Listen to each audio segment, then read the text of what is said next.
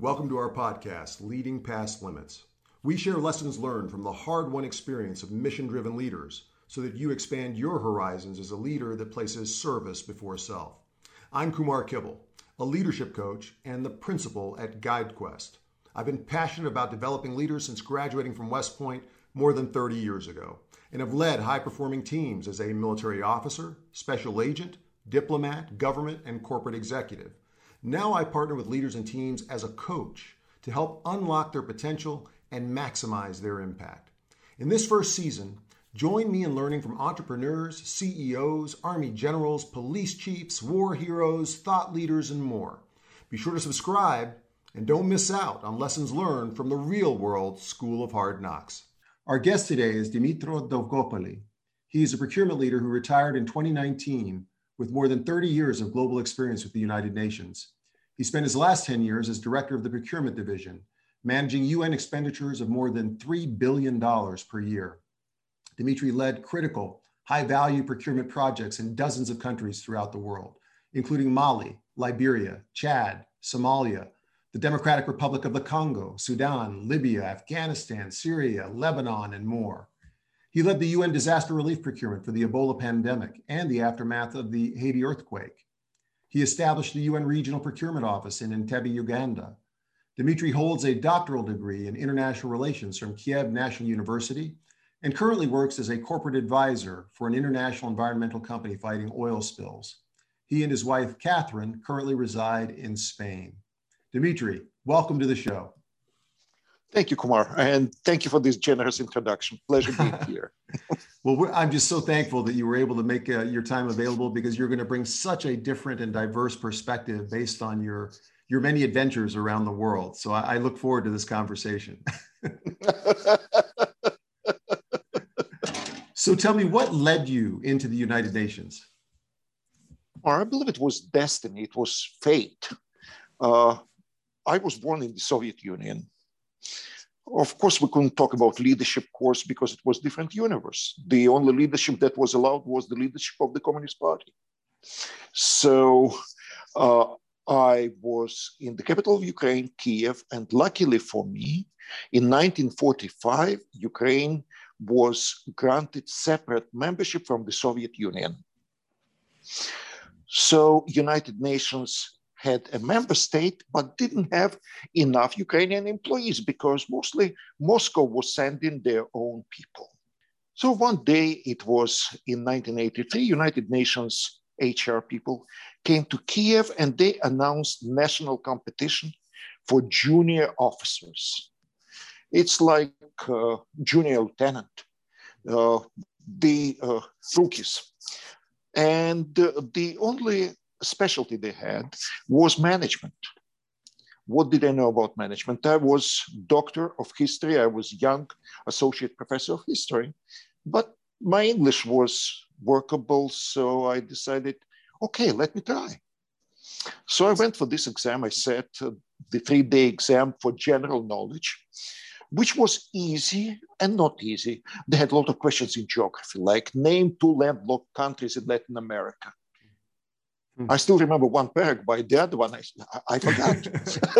but this time I was able to answer. And uh, I passed general test. And then a year later, UN mission came again and said, now it's specialized test. Why, why the year different? I mean, what, what accounts for that delay? Oh, at this point in time, there were 125 member states.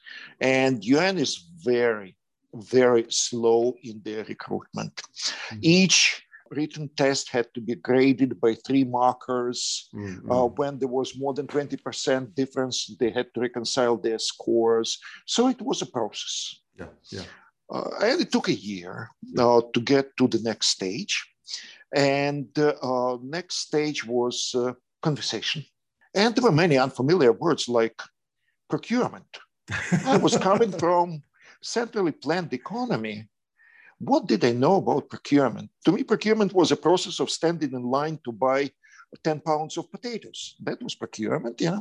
So uh, still now with the benefit of hindsight, I understand that the HR people were not looking for specific knowledge. They were looking for people with ability to learn, to study, to adjust, and to work in international group. They were looking at your manner, how you handle a question, rather than at your answer to the question. Mm-hmm. And I was lucky, I got selected. And uh, in 1987, and again, three years later, I got the job. And it was fate. I'd love to tell you that I was attracted by lofty ideals of the United Nations, but this universe seemed so far away mm. that I cannot even claim that. I think it was just destiny that pushed me into this whirlwind for the next 32 years. Mm. Mm. That's how it happened. Yeah, it's it's interesting how uh, circumstances that are either beyond our control or things seem to kind of point us in a particular direction and then uh, and then and then we discover things come alive in us that we didn't know were there. I mean and then you you you know 30 30 plus years of of, of service around the world. How it's interesting how just how random that is right? Just that that the, them showing up to do a national exam and that's that ultimately leads uh, to to this amazing career. Well let me ask you what was uh what was your first formal leadership position that you held there? Well, first of all, let me tell you about my first position and how I survived okay. procurement. Yeah. When I joined, United Nations was using, as the rest of the world, typewriters. And they came, and there was shortage of people in procurement. And They came, I started reading manuals, but then my more senior colleagues did not want to buy computers because it was very ungrateful job. By the time computer is delivered, the processor is obsolete. It's the. Moore's law. Right. And I fell in love with computers. I started reading magazines. I started looking what's inside. I started, and I became the first dedicated computer buyer in the history of the United Nations. Now we have IT procurement section. Well, the section was me at the time. and you and, say this is about 1987 or so. It was eight. It was 1987. Yeah, yeah. And uh, as a policy, we made a mistake. Instead of going for PCs, we went for WANG, and nobody would remember WANGs now. But but it was it was a good experience, which formed me as an officer. Mm-hmm. And I realized there's a good way to cope with the uh, Moore's law you can put a contract in place like you do in the Pentagon, for example, indefinite delivery, indefinite quantity, IDIQ. Mm-hmm. And I became pretty successful buyer of computer equipment. And uh, then my management started looking at me with uh, more hope. And that's where I got my first formal leadership position. Uh, the United Nations was tasked to start a peacekeeping mission in countries of Yugoslavia. And I was offered the position as chief of contracts unit in uh, this mission. And does that require to be based there? Um, uh, yes, okay. it required me to move to Belgrade. Mm-hmm. We started in Belgrade as a small unit providing, initially, it was a very small mission 50 military observers, not difficult. One morning we woke up, we had 20,000 soldiers. Mm. and you know, uh, the mission developed. Uh, it, uh, the war was pretty severe. The member states were given new mandates, and someone had to provide for construction works, for engineering, for food. Food was done locally, communications, and it fell on my unit, and it was trial by fire. And it was my formal leadership position contracts unit, but then it got compounded by the fact that the United Nations was sent out of Belgrade uh, shortly after deployment yeah, into Zagreb. Yeah. So I had to go through new formal leadership by hiring new personnel, training uh-huh. new personnel, and starting from absolute scratch. So whatever mistakes I made in Belgrade, uh, I had a chance not to repeat them in Zagreb. I made new ones. And how how long were you in Belgrade before you had to move to Zagreb? Uh, like say a month. Oh wow, yeah, that's a very short amount of time. It was short amount of time, and it was interesting because the headquarters was technically in Sarajevo. Yeah. But they were locked in the bomb shelter. So, so essentially, everything fell on rookies like myself, yeah. and we had to make decisions. Yeah. And it's do or die, and that's how you form yourself as an officer. So well, and that's a, that, that raises a question. So it sounds like you you demonstrate your initiative and your flexibility in terms of the, the computer procurement that leads you into these positions of greater responsibility. Did did the UN do anything to to prepare you for it, or did you just have to rely on on your own initiative to pick up lessons or figure out how to motivate people or com- just common sense? you had to figure it out on yeah. your own. You go to peacekeeping mission, you are on your own. Mm-hmm. And your best guide is your common sense. Mm-hmm. Mm-hmm. And you look at your senior colleagues who had 20, 30 years in peacekeeping, who started back in 1948 in Jerusalem. And you realize there are ways to do things, there are ways not to do things. Uh, so, uh, like uh, uh, I had a boss who would go and sit in an ambush trying to catch engineers who would steal toilet seats. Mm-hmm. Uh, Frank, you're a senior officer. You're a colonel. You're getting in one hour more than they can steal. And we have people who do not have enough food in the field, you know. But but and of course you have an argument, and then you shake hands, and then you start new cycle yeah. and you learn from each other yeah because uh, in other in more stable environment he was absolutely right in doing what he was doing mm-hmm. when you are at deployment stage of a peacekeeping mission you really don't have time to go to ambush you yeah. produce yeah yeah i like that yeah what so what did you learn from from the assignment in Zagreb, you know, what was your main takeaway from that as you were developing as an officer? That the main rule is common sense, integrity, and being true to your word with your local stuff, mm-hmm. and being compassionate. Mm. Another thing I learned that you are not them you will never understand the degree of their suffering. Mm-hmm. You cannot claim, but you can you can show compassion. Yeah. And when you show compassion, when you show understanding, they take you differently as a manager. Yeah. So that, that, that was for you. Uh, I don't know, probably for standard management cooperation, it's less important. But in the UN peacekeeping, uh, this sort of bonding with yeah. people who are in the middle of war, who yesterday lost their brother or cousin, yeah. uh, is very important. Yeah, that really resonates with me. I, you know, I served as a peacekeeper in Bosnia in '97, and and was a civil affairs officer. So uh, I worked with uh, uh, um, some really they've become my dear some among my dearest friends, some translators that were uh, that suffered tremendous tremendously, you know, throughout throughout the conflict, the war, and um, you know there there is a uh, I mean this you when you say compassion understanding and really kind of recognizing what you you don't know they would share with me these interesting um, comments about U.S. translators like for example uh, you know of maybe Croatian extraction that came from Chicago to serve as translators and because even though they spoke the language fluently and everything else because they hadn't lived in the region and experienced it, they were they were you know some were not as effective in in fully appreciating and reading the interactions of what was was happening in meetings and so on. Oftentimes they were more hardline too. They were less pragmatic. I don't know. well, well, you know, please. Colleagues who went through Bosnia can do anything. It's uh, I didn't know this about you. Congratulations. Uh, and I couldn't collect myself until two years ago to go back to Bosnia. Mm, mm.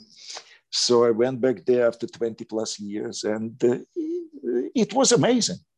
It's amazing what they've done. I'll tell you, I I, uh, I promised. Uh, it, my job was wonderful because I would circulate among, you know, the uh, the various mayors and police chiefs to try to uh, to promote reconstruction and community infrastructure projects and so on. And uh, I promised them that I would come back a couple years later uh, with my wife. And sure enough, we flew into Zagreb. My former translator met me at the border, and we we drove in to Brčko was where I worked, and oh, uh, yeah, and course. it was just I learned so much about the world from that assignment, just in terms of uh, people's home. You know, the, their desire to be home and to do make sacrifices to, I mean, incredible sacrifices to return to their original homes. The importance of of their their community and culture. I, I learned so much about the world, uh, and often actually, when I came out of that assignment, I thought maybe I wanted to work in the UN one day. anyway, so let me ask you, you, you know, you probably you came in at the beginning. You talked about learning common sense and compassion. What uh, what did you believe at the beginning of your career that you feel differently about now? In the beginning of my career, I believed, and my academic background was in diplomacy. And I believe that the UN is a tool of diplomatic competition. And uh, it was the height of the Cold War. Mm-hmm. So you perceive UN as tool of Cold War, one of many. Now I take it differently. UN is a tool, it's still a tool of competition, but it's a tool of cooperation. It's a tool of working together. It's an instrument of fighting climate change. It's an instrument of doing uh, many wonderful things from radio frequencies to, I know your background, to designing passports designed mm-hmm. by International Civil Aviation Organization, the standard for your passport right. every day. So I believe that cooperation is currently much more important than the competition. I'd, I'd like, I'm going to ask you more about that later because I, I think that's a, international cooperation can be so challenging. And I'm really going to be curious in terms of some of your perspectives on that. But I'm, I'm going to ask you more about that later. Still focusing on your career, when, when you reflect upon your career, are there mentors that stand out for you that, that helped you develop as a professional? Oh, absolutely.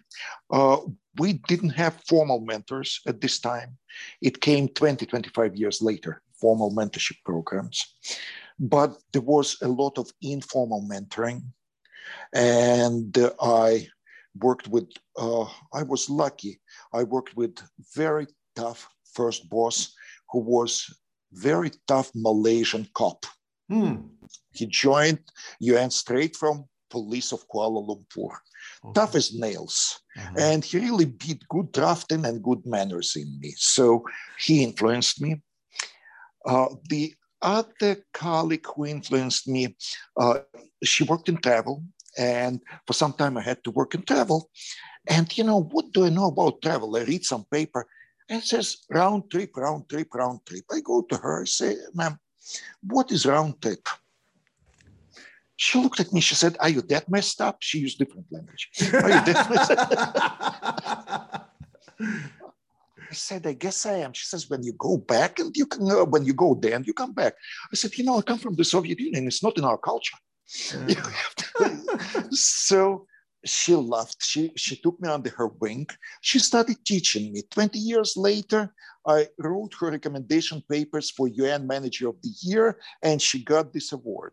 Oh, wonderful! so that's yeah. that's that's how life works. And uh, she was uh, uh, technical support stuff, mm-hmm. Uh, but she taught me so many things uh, that uh, professionals didn't know. Mm-hmm. professional category. Uh, you get your knowledge wherever you can. And uh, it's uh, a lot of it is through informal communication with your colleagues and uh, just following what they do and sometimes trying to replicate and sometimes trying to avoid. Yeah. Let, let me turn that around on you because you've risen to you know the highest levels of service. Um, how do you determine um, what causes someone to jump out at you as someone that you would like to perhaps informally develop or mentor? What qualities do you notice that, that, that motivate you to want to, to invest in them? Ability to, well, no, let me rephrase. Curiosity. Uh, that's first trait I look at the person. Uh, you may have a very skillful procurement officer, but in the United Nations, before they do procurement, I wish they would read New York, the New York Times and the Washington Post. Mm-hmm. because Washington Post today will be your procurement requisition tomorrow. Mm-hmm. And uh, when uh, I have a kid and the interview, I will start on international situation.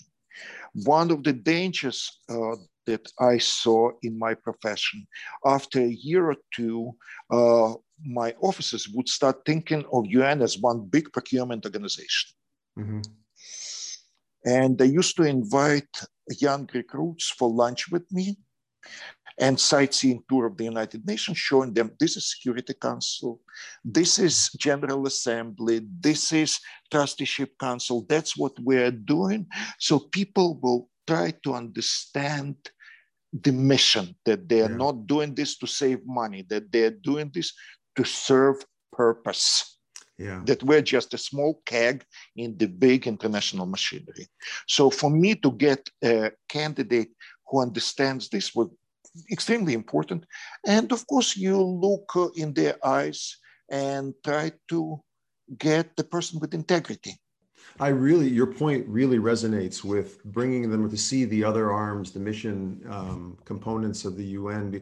I experienced that at ICE, where we wanted the mission support staff to really feel connected to you know the law enforcement operations and the uh, undercover operations and the things that we were running um, throughout the country because the the truth of the matter is is none of that can happen without them so and it's really important for them to see that and, and value their work but also to your point uh, cost cutting you know independent of kind of understanding um, the the more nuanced aspects of the uh, of the the customer um, is can be detrimental. So yeah, I, that's a really good point you make there. What about um, when again when I think of your service and all the different countries that you've served in, um, conflict, post conflict, how do you remain resilient during tough times? That's a very good question. Uh, actually after 2003, when the UN lost 22 colleagues in explosion in Canal Hotel, we started a formal uh, test training. So people who go to the field, who go through post-traumatic effect, they can get some sort of treatment. Also, UN does some preparation before you go on mission. For example, I had to go on many occasions to uh, Afghanistan, in Iraq. Mm-hmm.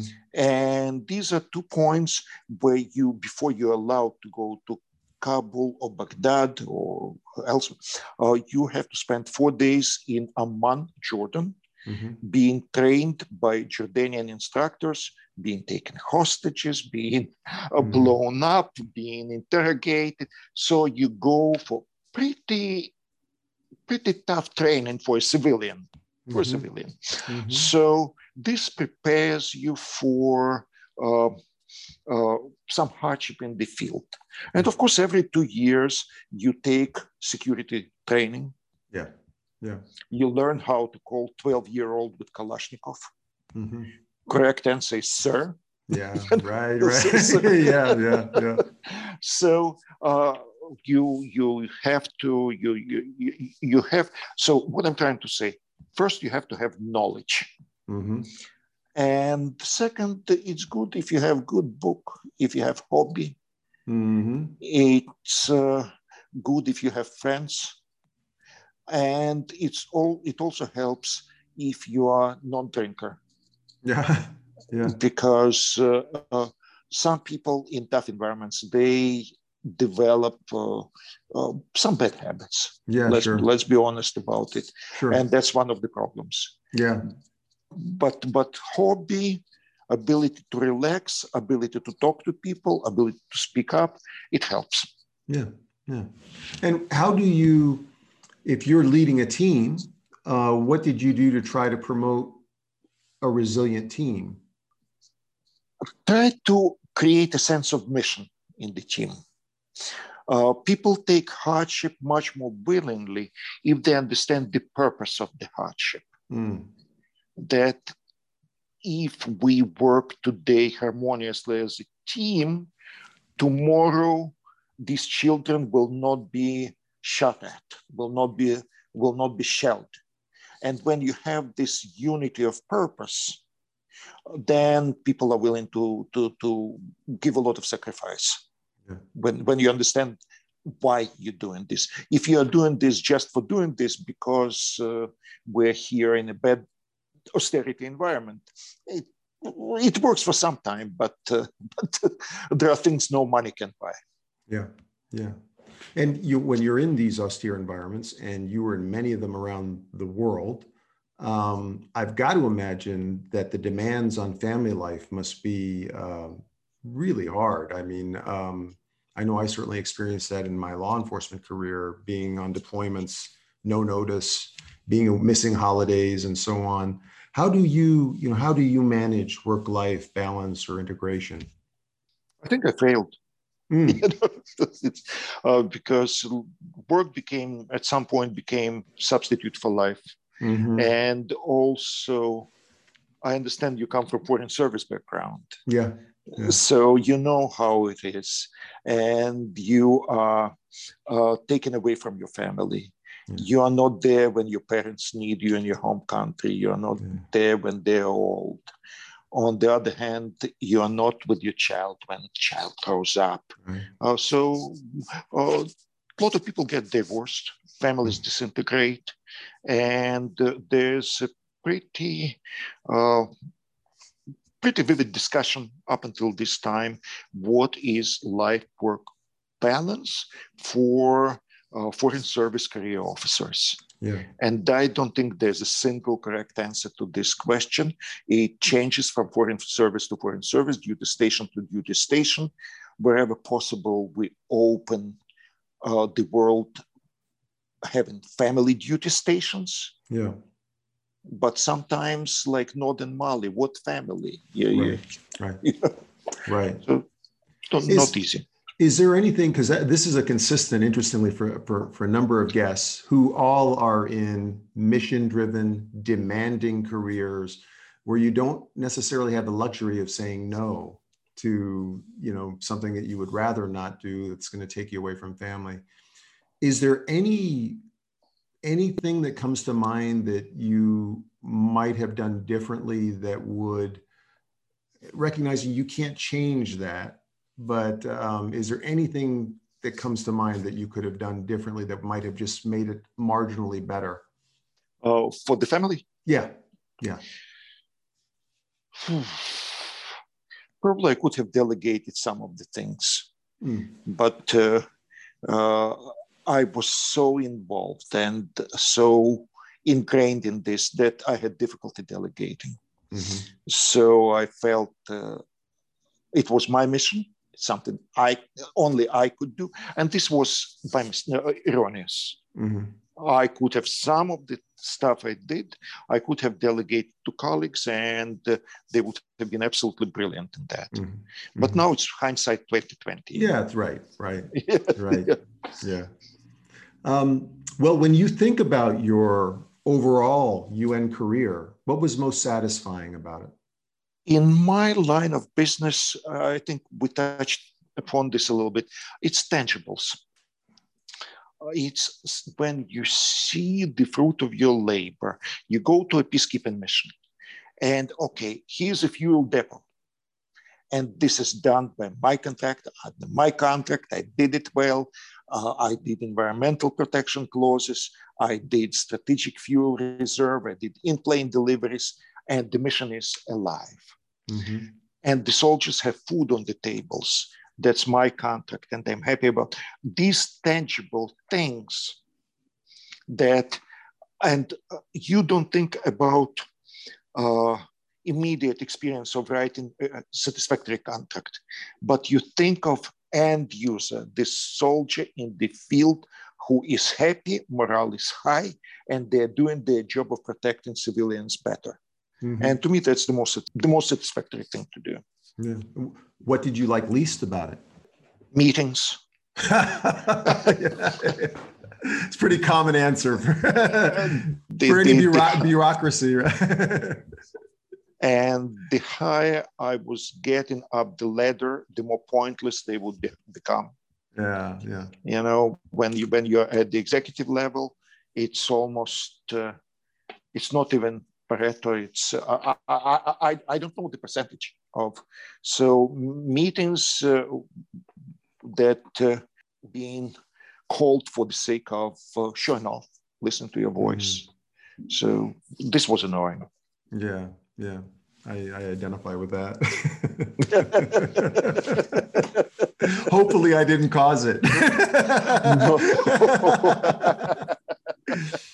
well, what uh, what if you think about your you know career in procurement? Are there particular leadership skills that you think are more relevant in that field? Or particular what things? I'm sorry, uh, leadership like uh, skills, like is uh, creativity and innovation, or strategic thinking, or partnering. Are there particular things that, and it may not be the case, but I'm just want to explore that a little bit. Is there anything unique about leadership within the procurement community? I think integrity more than in any other UN office, it's integrity. Mm-hmm. It's uh, fiduciary responsibility. It's public funds. In my case, uh, $3 billion. It's a lot of money. Yeah. Uh, I had my personal delegation on my signature, $1 million. Mm-hmm. And for emergency situations like Ebola or Haiti earthquake, it's $10 million. Mm-hmm. So on my signature. Mm-hmm. No checks and balances because people are dying. So sign today, we'll sort it out later. Mm. But then when we're sorting it out, you'll have a lot of Monday morning quarterbacks who will be telling you that you should have done it in a different way. But but at this point, your reputation works for you. You have trust. You have trust of your colleagues of this system, and you are able to defend your decisions. Yeah. And that's where integrity becomes a very important asset in your management uh, toolbox. Yeah. You know, the other thing I'm hearing there is potentially decisiveness. I mean, uh, you've been given that delegated authority for a reason to be nimble and agile. And I would imagine that uh, you can't suffer a lot of analysis paralysis in making a decision like that when people are in need. No, but also you have to be analytical because you always it's easy when there's no choice when you yeah. don't have uh, when you don't have a choice mm-hmm. but uh, uh, when you have choices some of the choices we make uh, may cost lives. I'll give you one example. I was mentioning canal hotel. Uh, 18 out of 22 people in the canal hotel were killed by shards of glass. Mm-hmm. because we didn't have film, protective film on the windows of the hotel, because some manager made a decision to go identifying the lowest bidder instead of protecting the premises and protecting his colleagues. And that was a tragic mistake. So uh, you really have to, you really have, I, I am not calling on doubting your decision, but you really have to have your priorities straight and you have to use your common sense. What's more important, lowest bid and subsequent audit or lives of uh, the people? Obvious answer. Yeah, but I would imagine though that even in that analysis, when you're being second guessed or someone's looking Monday, the Monday Monday quarterbacking, they may not necessarily be able to appreciate the the tragedy that was avoided you know do you, do you understand what i'm saying like for example if if I, I just think that they're they're intangibles it sounds like where if you're making a qualitative decision based on what you believe will be better protect peacekeepers um, that may be a tragedy averted because of that decision and yet and so therefore it doesn't factor or weigh into the accounting um, you know in terms of uh, subsequent review Kumar, you've been in this business. You know how tough it is, and there's no one answer. Yeah. Uh, say, I came to Haiti two days after the earthquake. we had 35 aftershocks. Mm-hmm. Uh, there were 200,000 dead people on the ground. Uh, I went scouting around the island looking for alternative premises. I found a good Club Med, 50 kilometers out of Port-au-Prince, very good premises, and outside of red line zone. I went to the head of the mission. He was real Guatemalan aristocrat, seasoned diplomat. I came to him and said, sir, uh, we're moving to Club Med. He says, you may move, I'm not moving anywhere. I said, no, sir, it's not safe here, we are moving. He said, no. He said, why? You, you, your life is in danger. Colleagues are in danger. He said, look, young man, there are 200,000 dead people out there. I cannot be seen leaving the town he made this decision. He put his life at stake, his colleagues, but to him, reputational damage was more serious than his right. own life. Right. Yeah. And and these are the decisions you're making. And that's yeah. where you doubt. And what's interesting with this man, we became friends. And whenever I was going for promotion interviews or whatever, he later became chef de cabinet he was always supporting me because he respected my position and mm-hmm. I respected his. Mm-hmm. You know, but yeah. it's just we were coming from two different universes which were not compatible at the time. Yeah. But there's a lot of respect. Yeah, that's an excellent example. Actually, uh, I love that.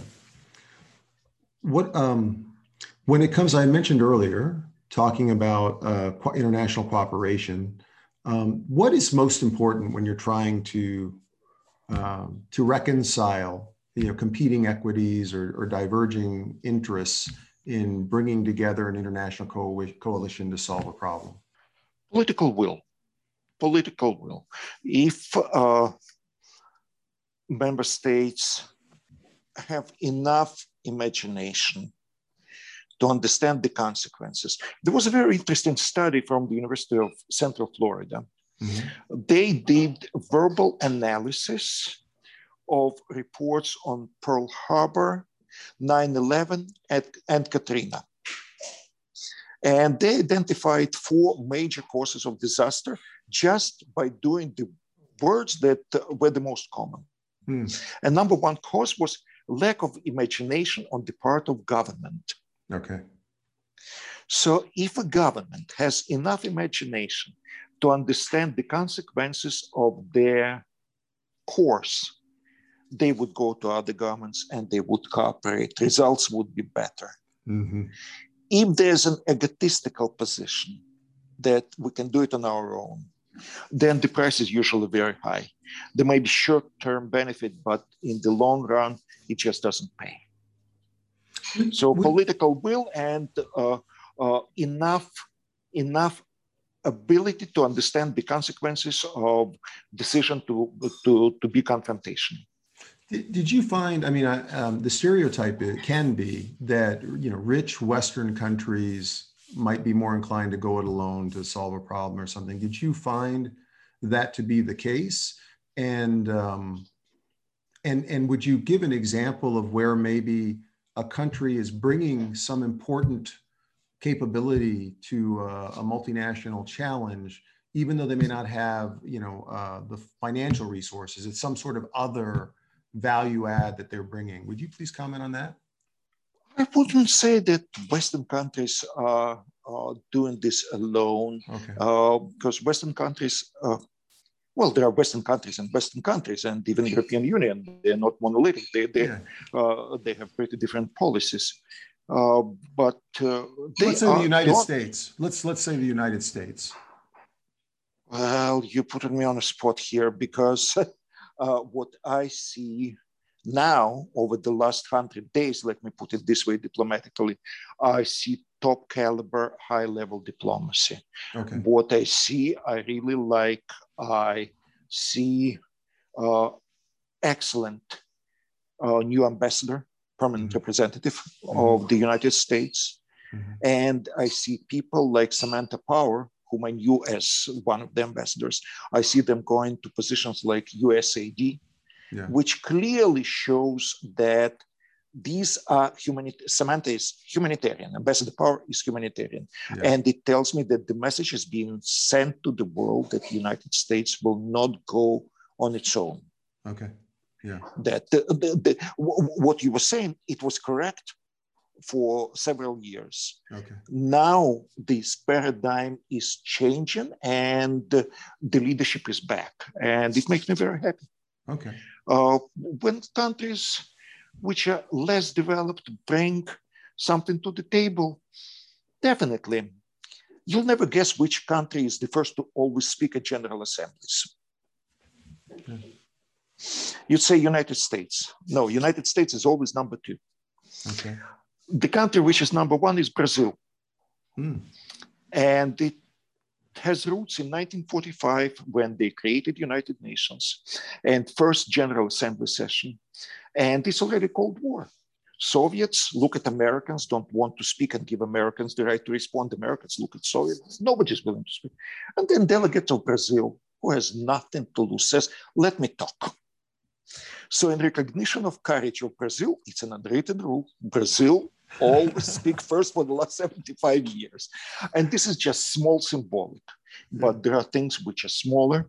Number one contributor of peacekeeping troops is Bangladesh, I think, still Mhm. is. Mhm. Pakistan, India, uh, they're contributing. Uh, the uh, main support base in Africa is in Entebbe, Uganda. Mhm. And I can give you many, many Yeah. examples when uh, uh, even countries that are not that rich uh, uh, bring a lot to the table. Yeah. yeah. And, and, and very high quality diplomats. Mhm. Some of the diplomats are among the, well, there, our diplomats are among the finest. Like uh, I always quote two examples of Perez de Cuellar, who brought with him a whole generation of brilliant Peruvian diplomats who believed in prevention of conflict. Absolutely. And, and they raised whole generation of people who dealt with prevention. And of course, Kofi Annan, Mhm. who brought excellent uh, group of African diplomats, skillful, Yeah. excellent. So yes, And when you are, uh, so you've, you you talked about just different diplomats that are coming and, and, and officers that'll be coming from countries all around the world. When we speak about uh, diversity and inclusion, we talk about kind of the, um, how do we promote team belonging? How do we promote, you know, uh, operating as one and, and, um, and creating the, the kind of psychologically safe space where anyone can feel you know fully free to express themselves and who they are what did you do to try to create those kinds of teams people knew they could speak, they could argue, and uh, I would always promote people who would have their own point of view. Mhm. People who did not have uh, their views and would just follow the leader. I was not interested in uh, working with uh, with this group. They they could be good elsewhere. Uh, but once again, I'm, I keep coming back to two issues. And this is two issues enshrined in chapter 101 of the UN Charter Mhm. highest standards of professionalism and integrity.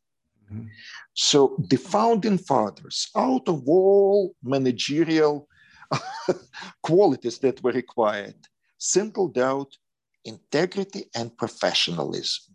Mhm. I have two favorite comedies about management. One is Yes Minister, uh, British uh, BBC series, when a person is totally deprived of integrity. Mhm. And one is American and British, both, any of them, The Office, when manager is totally deprived of competence. Yeah. so, so- and you get and you get what you get, you know. right. Right. So to me, high standard of integrity and competence. Yeah. Yeah. All right. All right. What uh, what would you um, identify as your proudest leadership accomplishment? That's that's asking a lot, I know, or you know, I mean, so it could be one of them. But uh, what would you care to share with the audience? Well, I started as senior manager uh, after major scandal in the UN procurement. We had two major corruption scandals, two procurement officers taking major bribes uh, to the tune of millions of dollars. One went to jail for nine years, the other one also went to jail. But uh, and against this background, I took over procurement. And uh, my proudest achievement is, I think, that by the time I was retiring some years later, uh, I changed the culture. Mm-hmm. To me, the culture of the office is the most important internal control. Yeah. When people care. Yeah. So, so the change of culture was very important to me. Still is. How did you make them care? Uh, how made my uh, lots of things. By talking, by regular staff meetings, by meetings one on one, by taking my staff for coffee, one on one or group coffee, uh, by sending them on missions when business supposedly could have been done by teleconferencing, but I would sign on their travel request and send them and give them additional assignment because I knew that they would come back reformed mm-hmm. and uh, it's an investment in personnel. So, uh, and I was allowed, I had very good management. So I was allowed uh, those little liberties. So I had uh, a very good generation of people who came after me. Yeah, yeah. Um, that's that's interesting. You know, we, uh, in our coaching programs, we talk about trust and we talk about the importance of care and uh, communicating that you have the interests of that other person in mind when you're making decisions and so on. And I love the examples that you shared in terms of just this kind of personal one-on-one investment in someone. I think it's so critically important in terms of helping them develop, unlock their potential, and to feel, you know, feel like they're part of something special, for sure. Yeah let me let me let's like zoom out and do a macro uh, thing. What what is the biggest misconception about the United Nations? That the United Nations is a universal cure. That the United Nations is the world government. You see, it comes from very benign position it comes goes back to Woodrow Wilson, great American president, who had a vision of the League of Nations where everybody will live happily together and work harmoniously. And uh, President Wilson was way ahead of his time with this uh, concept theory. Then FDR, another great president, he also had a bit of a misconception. He went through the war. He was he wanted to stop what he formulated in the charter as scourge of war. Uh, but he, when it came to mechanics of the United Nations, he imagined UN as four policemen, United States, UK, uh, France, and Russia, who would divide the zones of responsibility, and each would keep uh, uh, uh law and order in their part of the world. Mm-hmm. And when you're talking about some of the countries, Britain was still a colonial empire. Russia was completely lawless. And what for policemen? Look, look who is policing and who will police the police. Yeah. But the idealism, the misconception was ingrained in the very concept of the UN in allowing superpowers the right of veto right to veto, and uh, by creating uh, an impression, wrongful impression, that here's the world government. Mm-hmm. It's not the world government, it's the tool.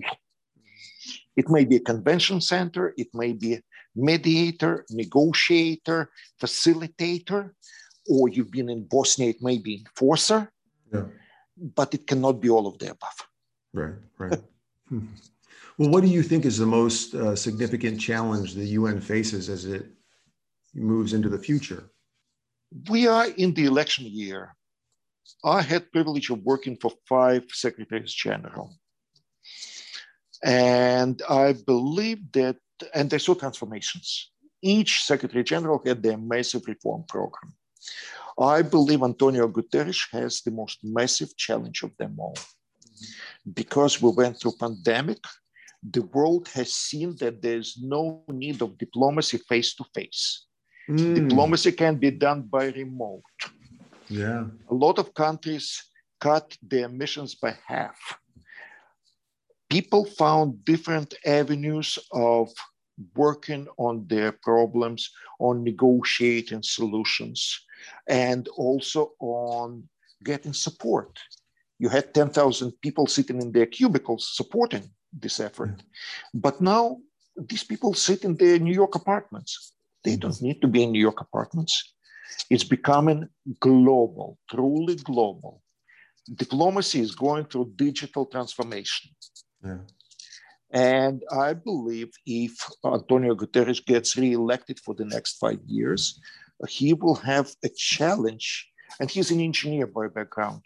Uh, he will have a challenge of uh, getting technology to serve diplomacy and to combine, uh, to incorporate uh, uh, Zoom uh, into, into diplomatic skills.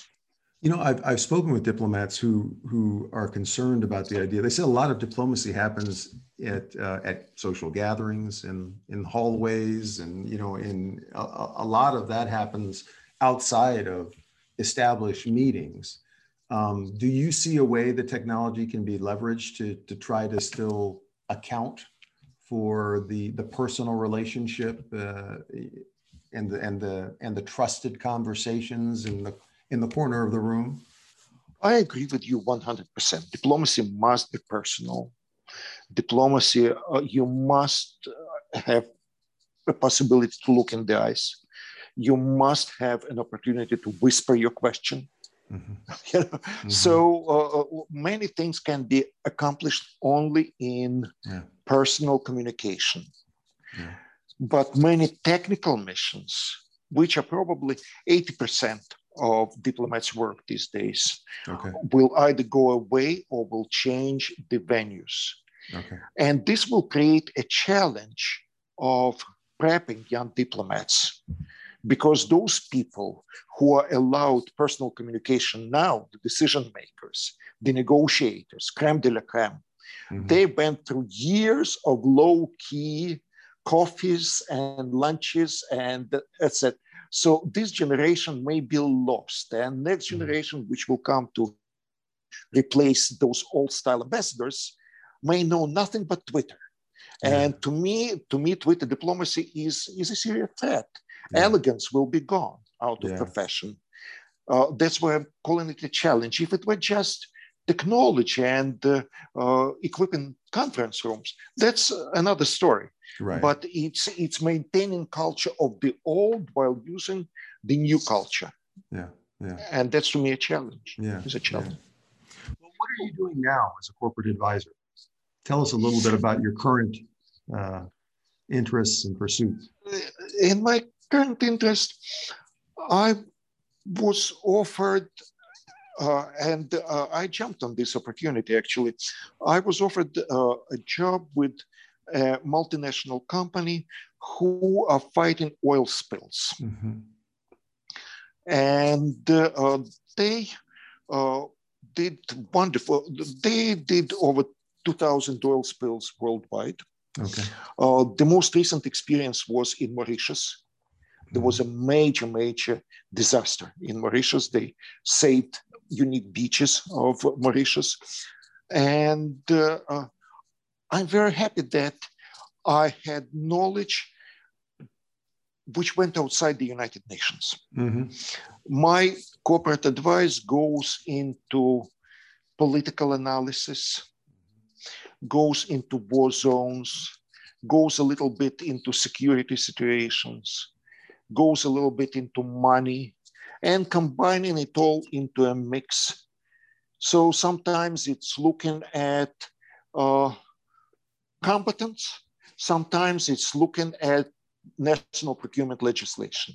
Mm-hmm. Mm-hmm. It's amazingly interesting. I yeah. love it. Yeah. And uh, and second, I got very interested uh, at the time of COVID, I got very interested in risk management in supply chains, and I am trying to write a book about supply chains. And I went deep into history. At this point, I am into East Indian and West Indian companies, Ah. which I treat as supply chains. Ah, that's so So, uh, interesting. So I have I have history of India and history. My the book that I'm reading now is by old colleague Shashi Tharoor. Uh, it's called The Age of Terror, I believe, uh, British Empire in India Uh-huh. and it gives you a, a good uh, perception of what was happening when 70% of world trade was controlled by two corporations. Ah, that sounds ah, that sounds fascinating. That book. What's the name of the book? The Age of Uh, Terrorism. Uh, oh, no, I think it's Age of Terror. Cannot tell you, but Shashi Tharoor, okay. uh, S H A. I'll I'll text you after Okay. we we okay. finish. Okay. It's yeah. All right. But subtitle is History of British Empire in India. Okay. Okay. Well, Dimitri, thank you so much for sharing lessons learned you, Kumar. during during a, a, a career filled with accomplishment. Um, where can our listeners learn more about you and and you know what you're currently up to? Uh, well, let me tell you where I'm not. I'm not on Facebook. I'm not on Twitter. and that was that was a conscientious decision. Yeah, I'm avoiding like like. good. Okay. Uh, but for professional reasons, I'm on LinkedIn. Okay. So so my profile is on LinkedIn. Send me a message, and they always reply. I'd be happy to. All right. Well, thank you so much. Thank you, Kumar. Thank you for inviting. Lots of luck to you. Thank you. Thank you. Bye bye.